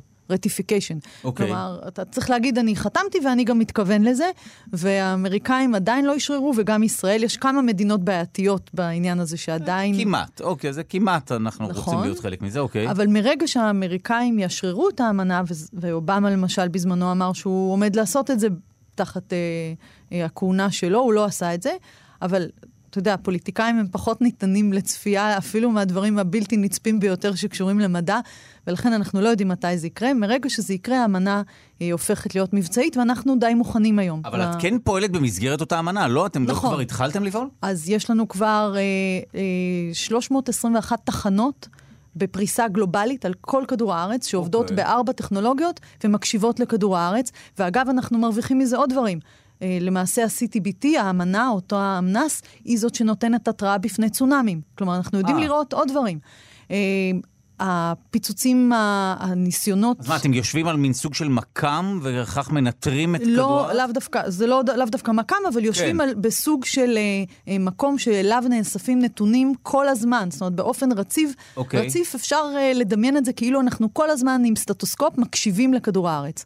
ברמת אה, הקרינה, ברמת... ברמת... אה, ברמת אה, זאת אומרת, גלי... למה אתם מקשיבים? אנחנו, למשל, אם מישהו יעשה אה, ניסוי גרעיני בים, יש לנו תחנות הידרואקוסטיות אה, שמקשיבות אוקיי, לכל דבר אומרת, קטן שקורה בים. הם משתמשים בשלל עזרים כדי להאזין נכון. לכדור הארץ. אז למשל אנחנו אוקיי. יכולים להבדיל בין אם זה קרחון שמתרסק לתוך הים, או שזה פצצה גרעינית. וואו. אבל אנחנו יודעים mm. להקשיב לה, ולכן גם אם יהיה צונאמי, אנחנו נדע להתריע, כי אנחנו רואים את זה. אוקיי. אז האמנה הזאת, יש בה המון המון דברים שהם טובים אה, בכלל לכדור הארץ, טובים בכלל לאומות העולם מבחינת התראה, ובין היתר... אה, העניין הזה של איסור הניסויים בנשק גרעיני. אני רק רוצה לציין שלמרות שהאמנה איננה מבצעית, האמנה נחתמה ב-1996, ולמעשה מספר הניסויים, אם אפשר להקליק ב- ביוטיוב ולראות סרט של כמה ניסויים נעשו בעולם בנשק גרעיני, ומ-1996 כמעט אה, ולא נעשו ניסויים, מה שקודם וואו. היו אלפי... אה, ומאות ניסויים. זאת אומרת שאיכשהו כן הצלחתם לייצר כן, משמעת כן, גרעינית כן, בעולם. כן, כן. אני חושבת שהאמנה כן אה, יצרה איזשהו שינוי אה, שהוא מאוד מבורך. ועכשיו אנחנו, אנחנו בספיישל גרעיני, אז אנחנו רוצים לדבר על עוד זווית אחרת של הנושא הגרעיני. בואו נשמע שאלה ששלחה אלינו חברת המערכת וחברה פרטית שלי, בבקשה. היי דודו, בוקר טוב, זאת נוגה, ורציתי לשאול למה אוכלים בקולנוע פופקורן. תודה, ביי. ביי נוגה ותודה רבה לך. אה, היא נשמעת עייפה כי הכרחתי אותה להקליט את זה בלילה. אבל אה, נוגה המקסימה שואלת מה הקשר בעצם בין אה, פופקורן לסרטי קולנוע. הרי גם מדובר באוכל מרעי שהיה יותר הגיוני לאכול בקולנוע פירה למשל. כך לפחות איזה פאנץ' מההופעה שלי. אני בודק פה חומרים גם בתוכנית הזו. אוקיי, אגב, את העלית עניין מסכן דוקטור נעמה חרית יערי על השערה של איך התחילו עם הנושא הזה של פופקורן. איך זה קרה פתאום? מעניין. לי יש בראש מין תמונה כזאת של אינדיאנים מסביב למדורה, ובטעות אה, החום עולה, ובטעות התירס שהם, אה, או גרעיני התירס בסביבה מתחילים להתפוצץ, אבל אני לא יודעת. כן, אני משער שזה קרה במקרה כמו הרבה דברים אחרים. אנחנו רוצים לבדוק באמת את הקישור הזה, אה, שהוא היום אינטואיטיבי, בין פופקורן לבין אה, קולנוע. אנחנו רוצים לומר בוקר טוב להיסטוריון הבית שלנו, עודד פוירשטיין. בוקר טוב. בוקר אור, מה נשמע? בסדר גמור, אז אנחנו נמצאים כאן באולפן, אני ודוקטור נעמה חרית יערי, חובבי פופקורן, נכון? את אוכלת? מאוד, כן. גם אני קונה מין גליק כזה עצום ואוכל עד לרמת הצרבת והמליחות הבלתי נתפסת, עד שהגוף מפעפע את כל הנוזלים החוצה, המלח סופח את כל הנוזלים, וכבר בקדימונים אני מסיים את הגלי הזה. בואו ספר לנו על הקשר בין פופקורן לקולנוע. אה, קודם כל אני רוצה להגיד שאתם פחות או יותר צודקים. פופקורן באמת התחיל באמריקה, זה מה שנקרא, זה גידול של העולם החדש. אבל זה לא האינדיאנים הצפון-אמריקאים שגילו אותו, אלא ככל הנראה החבר'ה של מרכז אמריקה, האצטקים, המאיה, האולמק, אה, כבר באיזה שלושת אלפים מבקרים לפני הספירה, אבל הקישור לקולנוע הוא הרבה יותר טרי. אוקיי. מסוף המאה ה-19 תחילת המאה ה-20.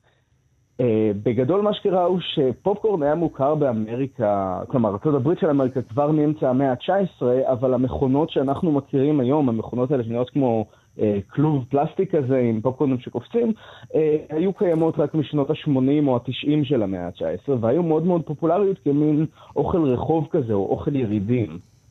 אוקיי, okay, מעניין. הקטע הזה היה שבניגוד לדברים אחרים, בניגוד לדברים כמו צ'יפס, או בוטנים, זה לא הצריך הרבה הכנה, זה לא הצריך הרבה חומרי גלם. כן, זה גם משהו לא... מאוד זול, נכון? כן, אה, כל מה שאתה צריך בעצם זה את ההשקעה הראשונית של המכונה, ואז אתה יכול לקנות שק של אה, גרעיני תירס, שהוא יחסית זול, ועם בעצם, עם מעט גרעינים, להכין מנה שבן אדם יכול להיות לא שבע ממנה, אבל להיות מרוצה שהוא קנה אותה, ולמכור את זה בפרוטות. עכשיו, בהתחלה, באופן פרדוקסלי, האולמות קולנוע בכלל לא רצו שפופקורן יימכר בתוכם. הם לא רצו? וואו, למה? לא, בגלל שאולמות קולנוע, בגדול קולנוע כשהוא התחיל היה משהו די פרדוקסלי, כי מצד אחד זה היה בידור להמונים, המון אנשים ראו קולנוע, זה היה צורת בילוי מאוד מאוד פופולרית, אנשים הולכים לסרט פעם, לפעמים יותר בשבוע. אה, אבל מצד שני, האולמות מכרו את עצמם כמין תיאטראות חדשים כאלה, הם היו נורא פנסי, עם שטיחים ועם איזושהי תרבות שאתה לא צריך לעשות יותר מדי רעש, והם לא רצו שאנשים ישבו וילעסו בקול וידרכו על זה, ואז ילכלכו את כל השטיחים, וייצרו תדמית של איזשהו יריד אה, כפרי כזה.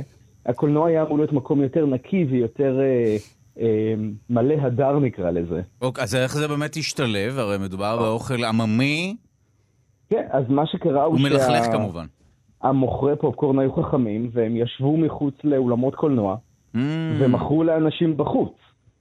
עכשיו, ככה הם גם יכולים למכור ברחוב, לאנשים שסתם עוברים ברחוב, וגם למי שנכנס או יוצא מהצגה. אז עולמות קולנוע זיהו את הפוטנציאל, שאנשים באמת מתחילים לקשר בין קולנוע לפופקורן, אבל מה שבעצם עזר לזה היה דווקא השפל הגדול. בסוף שנות ה-20 הכלכלה האמריקאית מתמוטטת, ולאחר מכן הם נכנסים למלחמת העולם השנייה, וכל ה... נקרא לזה הממתקים האחרים נהיים הרבה יותר קשרים, קשה לייצר, הרבה יותר קשה אמ, שתהיה לך גישה לסוכר זאת אומרת, זאת אומרת באזור שנת 29 של המאה הקודמת כמובן, השפל הגדול, אה, משבר כלכלי עצום, אה, במיוחד בארצות הברית, ומה שעזר לפופקורן לשרוד או לעלות למעלה, המניות עלו, כי מדובר במשהו זול מאוד. כן, נורא קל לייצר את זה, וגם היה מאוד זול לקנות את זה, חמש או עשרה סנטים, ויש לך שקית, שזה אומנם לא משביע, אבל זה נשנוש נחמד. ואנ... אוקיי, ואנשים המשיכו ללכת לקולנוע, ובשלב מסוים הקולנוע הבין שאם הם מכניסים פנימה את הפופקורן, הם יכולים לשרוד על המכירות של הפופקורן בנוסף לכרטיסים. אוקיי, אנחנו כמובן לא נשאל אותך אה, שאלה על המחירים המופקעים במיוחד. לא, הרי זה המחיר, בדרך כלל אתה משלם כאילו עוד כרטיס. היום זה באמת מגוחך, כן. כן, זה כאילו אתה משלם קנס על זה שאתה כלוא שם ולא יכול לצרוך את זה במקום. אני, מה שאני עושה, אני פשוט שם, אני שם גרעיני תירס בכיסים, ואז מהלחץ ומהחום, של להבריח אותם לתוך העולם, מהזעם על הסרט הגרוע. אוקיי, זה מצחיק. אוקיי, טוב, אה, האמת שזה היה מרתק, אז הנה הבנו איך זה קרה ואיך זה פעפע לאט לאט לכל ענייני הקולנוע, לתחום הקולנוע, ומה גרם לדחיפה גדולה לפופקורן, לפופקורן להפוך להיות אה, משהו מאוד נפוץ, במיוחד השפל הגדול, כפי שאמרת, באזור שנת 29 של המאה הקודמת. תודה רבה להיסטוריון הבית שלנו, עודד פוירשטיין, תודה רבה. לכם. ועכשיו נשמע שיר ואז שיחה אופטימית עם דוקטור נעמה חרית יערי. דיברנו על, uh, קצת על פצצות גרעיניות, לא המון, דיברנו על קרינה רדיואקטיבית. אולי נדבר על uh, איך אנחנו רותמים את האנרגיה הזו, את ה, uh, כל נושא הגרעין, דווקא ל, לעניינים אזרחיים, כמו הפקת חשמל וכולי. כי לא חייבים להרוג באמצעות uh, גרעין, נכון? תהליכים גרעיניים. ממש לא. אפשר לעשות דברים טובים. נכון. אנחנו עושים בעיקר דברים טובים. זוכרים את הדברים האיומים, אבל עושים בעיקר דברים טובים. התחלנו שיחה קצרה על מה כן אפשר להפיק כמשהו חיובי. שוב, אני מבין שיש פצצות גרעיניות ומדובר באיזשהו מאזן כוחות וכולי, אבל בואו נדבר לרגע על השימושים האזרחיים בכוח הגרעין. כן אפשר להפיק אנרגיה, למשל, נכון? כן, אז קודם כל, כשגילו רדיואקטיביות, ממש הכוונה הייתה... אה, ומהר מאוד זה הפך להיות סוג של אה, דרך כמעט לשלום עולמי. זאת אומרת, המדענים, אה, יש כותרת ראשית נורא מפורסמת של הניו יורק טיימס, המדענים התבקשו לפנות את זמנם כדי לחקור את הנושא הזה של הרדיואקטיביות, כי זה אמור היה לתת את פתרון האנרגיה לעולם, ובאמת... כי מה, תהליך הפקת אנרגיה באמצעות תהליכים גרעיניים הוא מה? הוא תהליכים גרעיניים יותר, מעורבת הוא... בהם אנרגיה, ואם היינו יכולים לקצור את האנרגיה הזאת לטובתנו, הרי יש לנו פה איזושהי שיטה נקייה. אה, תכף נדבר על זה, אבל מה זה נקייה להפקת אה, אה, אנרגיה, חשמל, אה, לדימות, לרפואה, ובאמת כן עושים עם רדיואקטיביות המון המון המון שימושים. אה, ברור ש, שהפצצות שהטילו האמריקאים כבר ב-1945 יצרו מצב שבו כשאנחנו אומרים, כשאני אומרת אה, רדיואקטיביות או קרינה, נכון. אנשים מיד קודם כל... אה, פגעו במיתוג של המושגים האלה, בדיוק, של פגעו מאוד מאוד כן. במיתוג, כי באמת היה אסון אה, נוראי, והיום מאוד קשה לנו להתנתק מהזיכרון, הזיכרון של האנושות הוא מאוד מאוד קשה באמת עקב העניין הזה. Okay. אבל, אוקיי. אה, אבל באמת רדיואקטיביות יכולה לשמש להמון דברים טובים, וגם כמובן לייצר אנרגיה. והדרך שבה אנחנו יכולים לייצר אנרגיה זה, זה באמצעות אה, תחנת כוח, תחנת כוח שהיא... שמה קורה שם בתחנות הכוח הגרעיניות? או, אז תחנת כוח גרעינית, קודם כל חשוב להבין שהיא תחנת כוח כמו כל תחנת כוח אחרת, למעט שמקור האנרגיה שלה, או הדרך שבה מייצרים את הקיטור, הוא באמצעות אנרגיה גרעינית. מה שמסובב את הטורבינות האלה... זאת אומרת, בדיוק, האנרגיה שמשמשת לסובב את הטורבינה ולהפעיל את הגנרטור שייצר לנו את החשמל. מפיקים חשמל כרגיל באמצעות מגנט וסליל וכולי, אבל הטורבינות שמסובבות את הסליל, או את המגנט, בדרך כלל זה את הסליל, זה מדובר במשהו שהוא תוצאה של אה, נכון, פעילות גרעינית. נכון, החימום או ייצור אח... הקיטור אוקיי. נעשה אה, על ידי אה, שימוש בכור גרעיני שנמצא שם, כור גרעיני לא, אפילו לא קטן. ש, שמה קורה? זה תהליך של איתור גרעיני, ביקוע גרעיני? מה? רו, הכורים אה, משתמשים היום בביקוע, אה, למעשה, ביקוע, בתהליכי זו, של ביקוע גרעיני. זאת אומרת, דווקא לקחת חומר כבד יותר ולהפוך אותו לקל יותר, נכון? נכון. אה, ב, לקחת אה, חומר שהוא לא יציב ובעצם אה, להשתמש באנרגיה שנפלטת ממנו בתהליכים כדי אה, לייצר כמו אנרגיה. כמו אורניום ש... שדיברנו, דיברת בדיוק. על יסודות שהם כבדים ועמוסים מאוד. נכון, נכון. אוקיי. יסודות לא יציבים.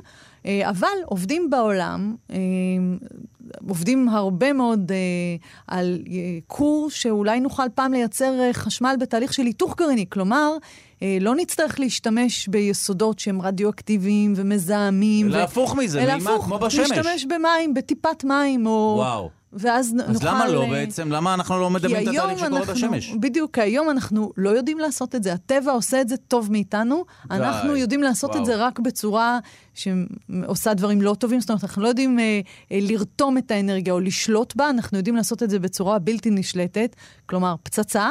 אבל אנחנו לא יודעים uh, לעשות את התהליך הזה לצורך הפקת חשמל. אבל בכל זאת נשמע שכן נכון שיהיו כורים גרעיניים להפקת אנרגיה, לשימוש אזרחי, לא? אז... יש אז, פחות מדי בעולם. אז פה, ה, ה, אותם אלה שהם בעד אומרים, יש לנו פה דרך נקייה uh, לייצר uh, חשמל, uh, דרך...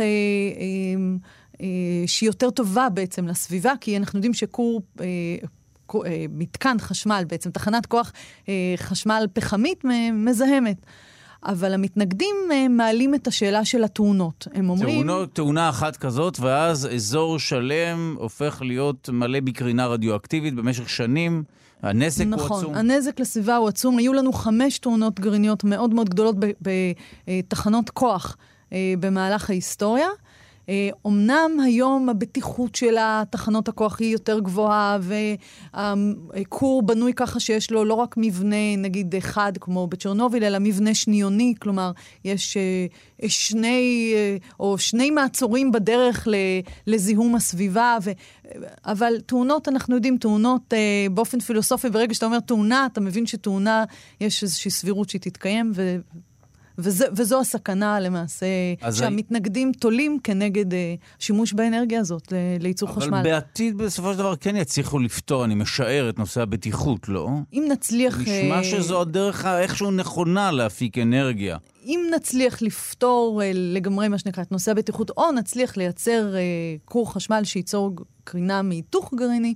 אה, זה בכלל פתרון אז מושלם. אז אנחנו, בדיוק. אוקיי, טוב, זה מרתק, ואנחנו עדיין בספיישל אה, גרעיני, וזה הזמן לדבר על גרעינים במובן המעט יותר מוכר לנו מהבית או ממגרשי הכדורגל, גרעיני חמניה. האם את, אה, דוקטור נעמה חריט יערי, מפצחת גרעינים? האמת שאני לא יודעת לפצח גרעינים כל כך לא טוב, יודעת. אבל אומרת, אם זה בא מקולף, אני אוכלת. את מומחית בקרינה, את שולטת בשלל עניינים, את טייסת, את טסה. כן. אבל את לא יודעת... את חובבת, אבל את לא יודעת לפצח גרעינים. אה, לא, לא, לא יודעת לפצח גרעינים. אז הנה מצאנו את עקב אכילס שלך. אנחנו רוצים לדבר על האוכל הרשמי בסוג של מגרשי הכדורגל. אני משער שמדובר בסוג של אוכל רשמי, כי הכתרנו אותו ככזה. איך הגרעינים הגיעו למגרשי כדורגל? האם במדינות אחרות מפצחים גרעינים תוך כדי משחק? אנחנו רוצים לומר בוקר טוב לעיתונאי הספורט והעיתונאי בכלל. אתה לא רק עיתונאי ספורט, אתה יותר מזה, מבלי כמובן. אנחנו לא רוצים לצמצם את תחום פעילותך. בוקר טוב לניר קיפניס. בוקר טוב. אז אולי אתה תוכל לספר לנו מה, יש חיבור בין משום מה מגרשי כדורגל לבין גרעינים, גרעיני חמניה, האם זה משהו שהוא כלל עולמי או שזה משהו אז, מקומי? אז זהו, תלוי את מי שואלים. קודם כל בארץ אנחנו יודעים שגרעיני החמניה הם חלק בלתי נפרד ממשחקי הכדורגל, אם כי אוהדים אה, שרופים, מה שנקרא, הם עסוקים בשירה, בעידוד, בקללות ובעוד כל מיני דברים, זה בדרך כלל... הגרעינים אצלנו זה סוג של מיינסטרים. Uh, זה, השאלה, האם זה לא נחשב לגורם מרסן באמת? כשאני מפצח גרעינים אני פחות מקלל. כן, אבל יש לך גם יותר מה לירוק מצד שני, אז נכון, כזה, אז אפשר לשלב פעילות uh, בוטה זו או אחרת.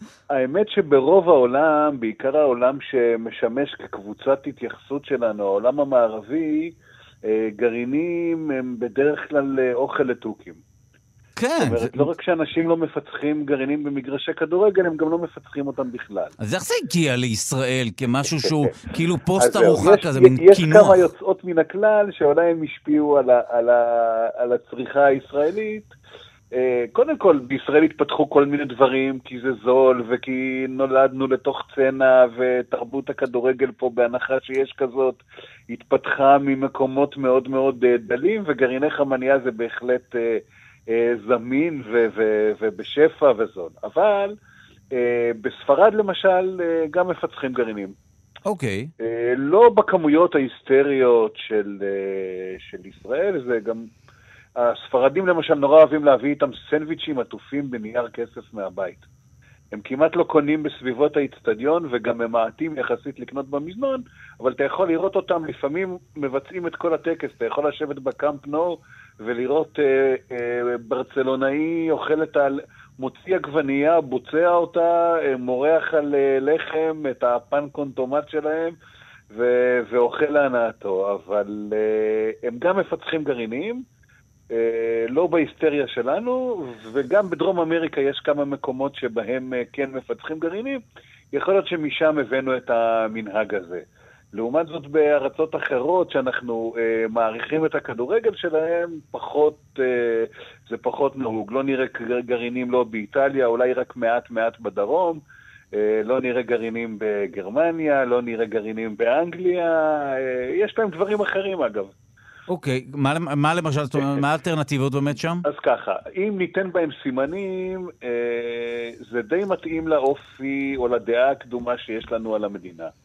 אה, אצל האיטלקים אתה תמצא ממש יצירות פאר קולינריות מסביב למגרשי הכדורגל, אה, קצת בעייתיות לשומרי הכשרות, אבל למשל אם תסתובב סביב אצטדיון סנסירו במילאנו, יש המון מה שאנחנו מכנים גזלנים, אצלהם זה פשוט פוטראק עם פרשוטו וכל מיני נתחים בדרך כלל של שזה אומר כל מיני שהם פורסים. בעלי חיים פרוסים בשלל... כן, פורסים ושמים בלחמניות ומגישים את זה עם בירה וממש ברמה של מסעדה. אוכל רחוב, אבל ברמה מאוד מאוד גבוהה.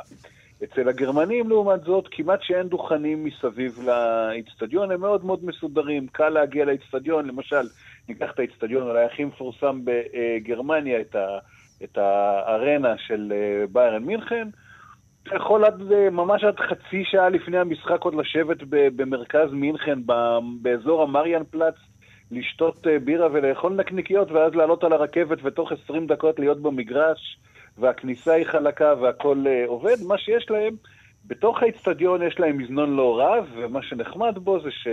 Uh, אתה, בשביל להתקר... לקנות בו, אתה לא יכול להשתמש לא בכסף מזומן ולא בכרטיס אשראי. אלא? בעודך ממתין בתור, ניגשות אליך דיילות חינניות, uh, ומציעות לך בבווארית רהוטה uh, לשלם, קודם כל, אתה, אתה משלם תמורת כרטיס נטען, אתה יכול לטעון אותו דרכן במזומן או באשראי. וברגע שאתה מגיע לקופה, אה, פשוט מחייבים את הכרטיס הנטען שלך במחיר מה שקנית, ואז אה, המוכר לא צריך להתעסק עם אה, חיוב ועם עודף ועם כל הדברים ש... מה זה התחכום הזה? זה, כן, זה גרמנים, אין מה לעשות. אה, העיקר שהתור אה, אה, יעבוד כמו שצריך. כן, כן, מכירים את התור שם בגרמנים. אנגליה זו מנתקת לאוכל במגרשי כדורגל. אוקיי. כי אתה בדרך כלל מגיע לסביבות האצטדיון שלוש שעות לפני המשחק נגיד, כדי לספוג מהאווירה וכדי להיכנס לפאבים, שאגב בפאבים, בוודאי ביום המשחק, לא מגישים אוכל, זה רק שתייה בלבד. כן? אין שם אה, מזון? אה, אוקיי. מה? לא, אי אפשר לקנות שם אה, אוכל? בפאבים? בתוך הפאבים, ביום 아, לא? המשחק? בדרך כלל לא, הם 아. עובדים על מסות של בירות ובירות ובירות, וזה בכמויות שאנחנו פשוט, קשה לדמיין לצרכן ישראלי. אבל מסביב למגרש יש המון דוכנים של בדרך כלל נקניקיות, פיש אנד צ'יפס והמבורגר. עכשיו, אתה מגיע שלוש שעות לפני המשחק כדי ליהנות קצת מהאווירה בפאבים ובחנויות המזכרות מסביב, אה, רואה את הסוחרים הבריטים, את הבסטיונרים, הם מכינים את העגלות האלה, ואתה רואה אותם מוציאים מתוך שקיות ניילון כל מיני דברים עפרפרים לא מזוהים, שאולי בצורה של המבורגר, ואתה אומר, אלוהים אדירים, מי יכול לאכול את הג'אנק הזה? Okay. אוקיי. ואז אחרי שלוש שעות, שהיית בפאב וריפדת את עצמך בשלוש, ארבע, חמש, עשר בירות, אתה מוצא את עצמך עומד בתור והעגלות האלה שתהית רק אה, שעתיים לפני כן, מי בכלל יכול לאכול את אה, מרכולתן? והאמת שעם הרבה בצל מטוגן שהם אוהבים לזרוק על הפלנצ'ה, כמו שאנחנו קוראים לזה. אה, לחמניה, הרבה קטשופ, מיונז וכן הלאה, זה אכיל. לי עוד לא קרה כלום מאותו, מה שאנחנו מכנים בעגה, המבורגר חתולות שאכלתי. המבורגר חתולות, הנה אנחנו נעביר את זה לחדשות, כי מדובר על משהו שהוא ברמת הכותרת. כן, אוקיי, אני צמחוני אז אני פחות, אה, זאת אומרת, למה צריך את החתולות בפנים? אבל בסדר, אני מפרגן אה, כמובן לחובבי החתולות. עניין של העדפה. ודאי. יש גם, אה, אם אתה יכול להסתפק בצ'יפס, שיש להם דבר נוראי, זה מין... מחית אפונה קצת צרופה שהם נורא אוהבים לאכול ליד הפיש אנד צ'יפס, אז... אוקיי. מצטייד לך בכפית קטנה ואתה יכול אוקיי. להתמלא מאפונה. הדלקת שאלה כאן מציבור הגולשים שלנו, באיזה מקום אחר, זאת אומרת, מה האוכל אה, המגרשים האהוב עליך ביותר, מבין כל האופציות שהצגת בפנינו? אה, האמת שהרמה הכי גבוהה שאני ראיתי לפחות בצפון איטליה. ש... מה אפשר לרכוש שם? את אותו, את אותו פרשוטו מטורף שהם מוכרים בתוך uh, uh, לחמניות, או... מה שנקרא פולט פורק באנגלית, או כל מיני דברים כאלה, אה, לא ממש צמחונים לצערי, וגם לא ממש כשרים. אה, האוכל אולי הכי מעניין אפשר למצוא דווקא בעילות, במגרש של אה, אחי נצרת, מהמגזר הערבי, הם מוכרים קופסאות קטנות עם טורמוסים. אה, נכון, האמת שזה לא רע בכלל, זה מדליק. זה מגניב לאללה, זה לא מאוד משמין, זה קטניות, יש לזה ערכים בריאותיים, זה טוב גם לצמחונים. נכון. ו... בכלל, הנה, יש לנו, השגנו צו פיוס. הנה, שוב משהו ישראלי טהור שגנבנו ממישהו אחר. קצת. ברור. טוב, תודה רבה לעיתונאי ניר קיפניס על השיחה המרתקת הזו, תודה רבה. תודה לכם. תודה רבה, ואנחנו בעצם סיימנו את הספיישל הגרעיני שלנו, אז אנחנו קודם כל אה, נודה למי שליוותה את השידור הזה, דוקטור נעמה חרית אה, יערי, יוצרת ראשית במכון דוידזון, הזרוע החינוכית של מכון ויצמן למדע, ופקחית קרינה, נציגת ישראל לאמנה לאיסור ניסויים בנשק גרעיני, וגם נודה לכל מי שעמל על השידור המורכב הזה. תודה רבה לעורך המיתולוגי נתיב רובינזון, תודה רבה לאורחים ולמפיקים אבי שמאי וענת אורי, תודה רבה לטכנאי נדב זילברשטיין, תודה רבה למאפ... המספרת דניאלה בן יאיר, ותודה רבה ליגאל שפירא. אה, פספסנו מישהו? לא, לא פספסנו אף אחד. אה, לסיום, אה, נותרה לנו עוד דקה לשידור הזה. אז דוקטור נעמה חרית יערי, מה מעשייך בהמשך השנה? מה את עושה בתחום הקרינה והאנרגיה? והפיקוח על קרינה. אני יוצאת עוד שבועיים לאזור הניסויים בנבדה, ל Nevada Test Site, אה, לפגישה מקדימה. אני הולכת להדריך שם את הקורס השלישי של הפקחים. יש פקחים מתלמדים. אוקיי. אז אה, אנחנו יוצאים לשטח. אה... זה, זה אזור שבו מבוצעים מדי פעם ניסויים גרעיניים? לא, כבר לא, מאז כבר 96, לא. אבל בזמנו ביצעו שם האמריקאים כאלף ניסויים בנשק גרעיני, ואנחנו uh, לומדים בעצם את, ה, את אותן חתימות שהשאירו הניסויים האלה. זה מאוד, מאוד מר, מרתק. אוקיי, אז את עוזבת אותנו לתקופה, לכמה זמן? הנסיעה הזאת היא קצרה מאוד, היא שבוע, ו... ובאוקטובר, עם החניכים, זה יהיה קצת יותר ארוך. לכמה זמן? אה, שבועיים וחצי. שבועיים וחצי. טוב, תודה רבה לך על, על כל, ה, אה, כל מה שאמרת לנו פה, ותודה רבה, אנחנו נפרדים מהמאזינים שלנו והמאזינות. תודה רבה ויום טוב, נתראה פה מחר. ביי, להתראות.